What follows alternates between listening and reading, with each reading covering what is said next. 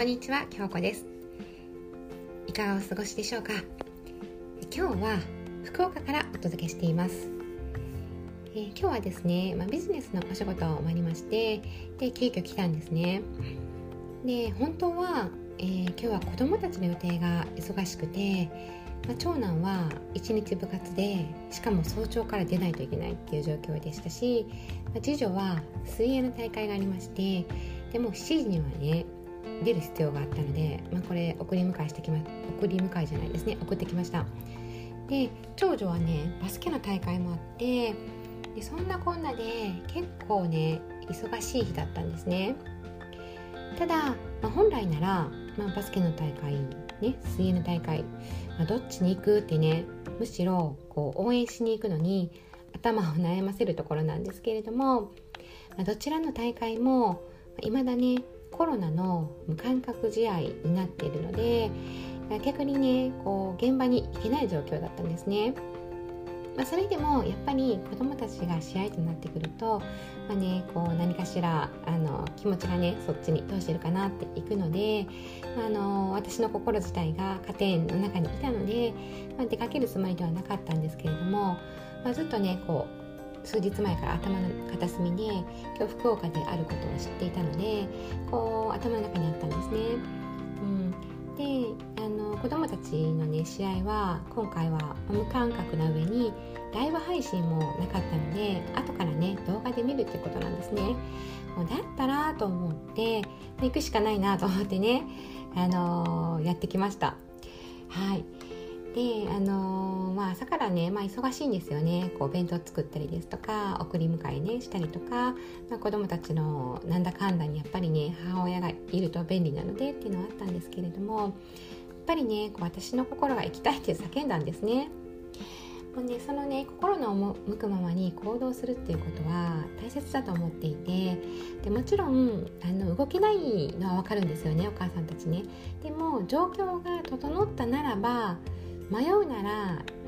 ね行こうっていう風なことをね私はねやっぱりお伝えしたいなと思ってるんですね。でそうなってくるとお家の中のことのね段取りですとかいろいろあると思うんですね。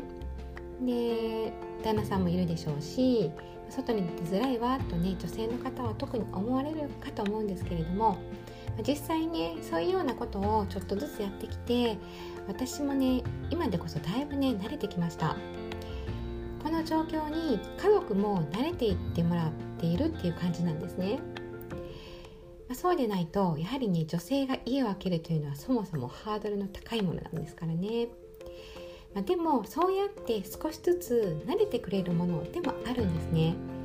なので最初からこうできないと思うんじゃなくてちょっとずつちょっとずつね何かしらやっていかれたらいいのかなと思います。でこうママがいないことでまあ、奥さんがいないことで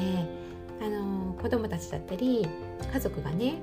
その間自分たちでどうするかっていうのも学んでいくものなんですね、ま、特に子供なんてそうですよ。柔軟にできるようになるんですね。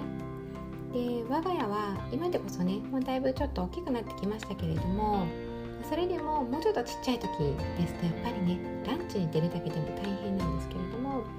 あのママがいないことで子供たちもねたくましくなりますし学びにもなりますし、まあ、そしてねこうお土産でもね持ち帰ってきてあげたらそれはむしろねいつもにないね喜びだったりするんですねそのうちねこう家を出る時にねお土産買ってきてねってやっぱり言うようになってそれを楽しみに、まあ、ご褒美のようにね待って待ってくれることになるかと思うんですね。であの、ね、外に出るものとしても家を離れることでいろんな学びも得れるでしょうしそれ以外で気分転換だったり家を空けることで気づく新しい気づきねそういったのも得たりします、まですのでね家庭のある方でもちょっとずつ家をね開ける練習をされてからですねそうやってやってみられるのってねいかがでしょうか？私はね今個人ビジネスをしていく中で、まあ、これからもこんな日はどんどん出てくると思うんですね。むしろね、まあ、自分がもっともっとしたいと思っているのであのビジネスをねそういった意味ではもっともっと増えることになるんですね。でコロナのね、えー、緊急事態も明けましたし、まあ、そういった意味であのどんどん出ていこうとは思っています。そのために、まあ、自分自身でもやはりそういった意味で家族の理解を得てで家族の理解を得られるように自分のねお仕事も頑張らないなっていう頑張らないといけないなって思いとともにねなんかこう家族全体が成長できたらいいなと思います。でもしねまだねそういったこと全然されてないって方でしたら、まあ、最初はランチに行くですとかねちょっと慣れてくるとあのママ友とあの飲みに行くとかねそんなことでいいのでちょっとずつねあ家を開けるっていうね練習をされてみたらねまたねこうどんどん新しい動き方ができるようになるのでとてもねおすすめだと思います。はい今日はそんなお話でした。福岡から、え、福岡からでした。ありがとうございました。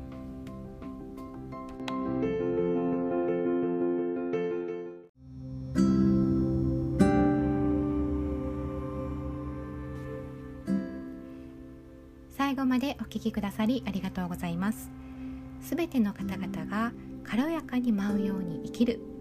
を実現できる時代だと思います。誰もがこうなりたいと思えば何にでもなれる豊かになれると思います。この音声での出会いであなたやあなたの大切な人そして私にとりましても未来を少しずつ変えていける出来事となりますように。もし何か少しでもお役に立ててましたらフォローやいいねをいただけるととても嬉しいですまたですねご質問がありましたら是非詳細欄にある公式 LINE の方にご登録いただきご質問いただければとても嬉しいですありがとうございました。